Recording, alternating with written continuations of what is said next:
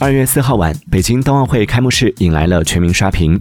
一夜之间冬奥会吉祥物冰墩墩的周边各国代表队入场所穿的羽绒服甚至儿童演员们手持的鸽子灯都成为了爆款。截至二月六号冰墩墩周边以及多款羽绒服都已经售罄。根据山西证券预测整个冬奥周期特许商品收入有望突破二十五亿元。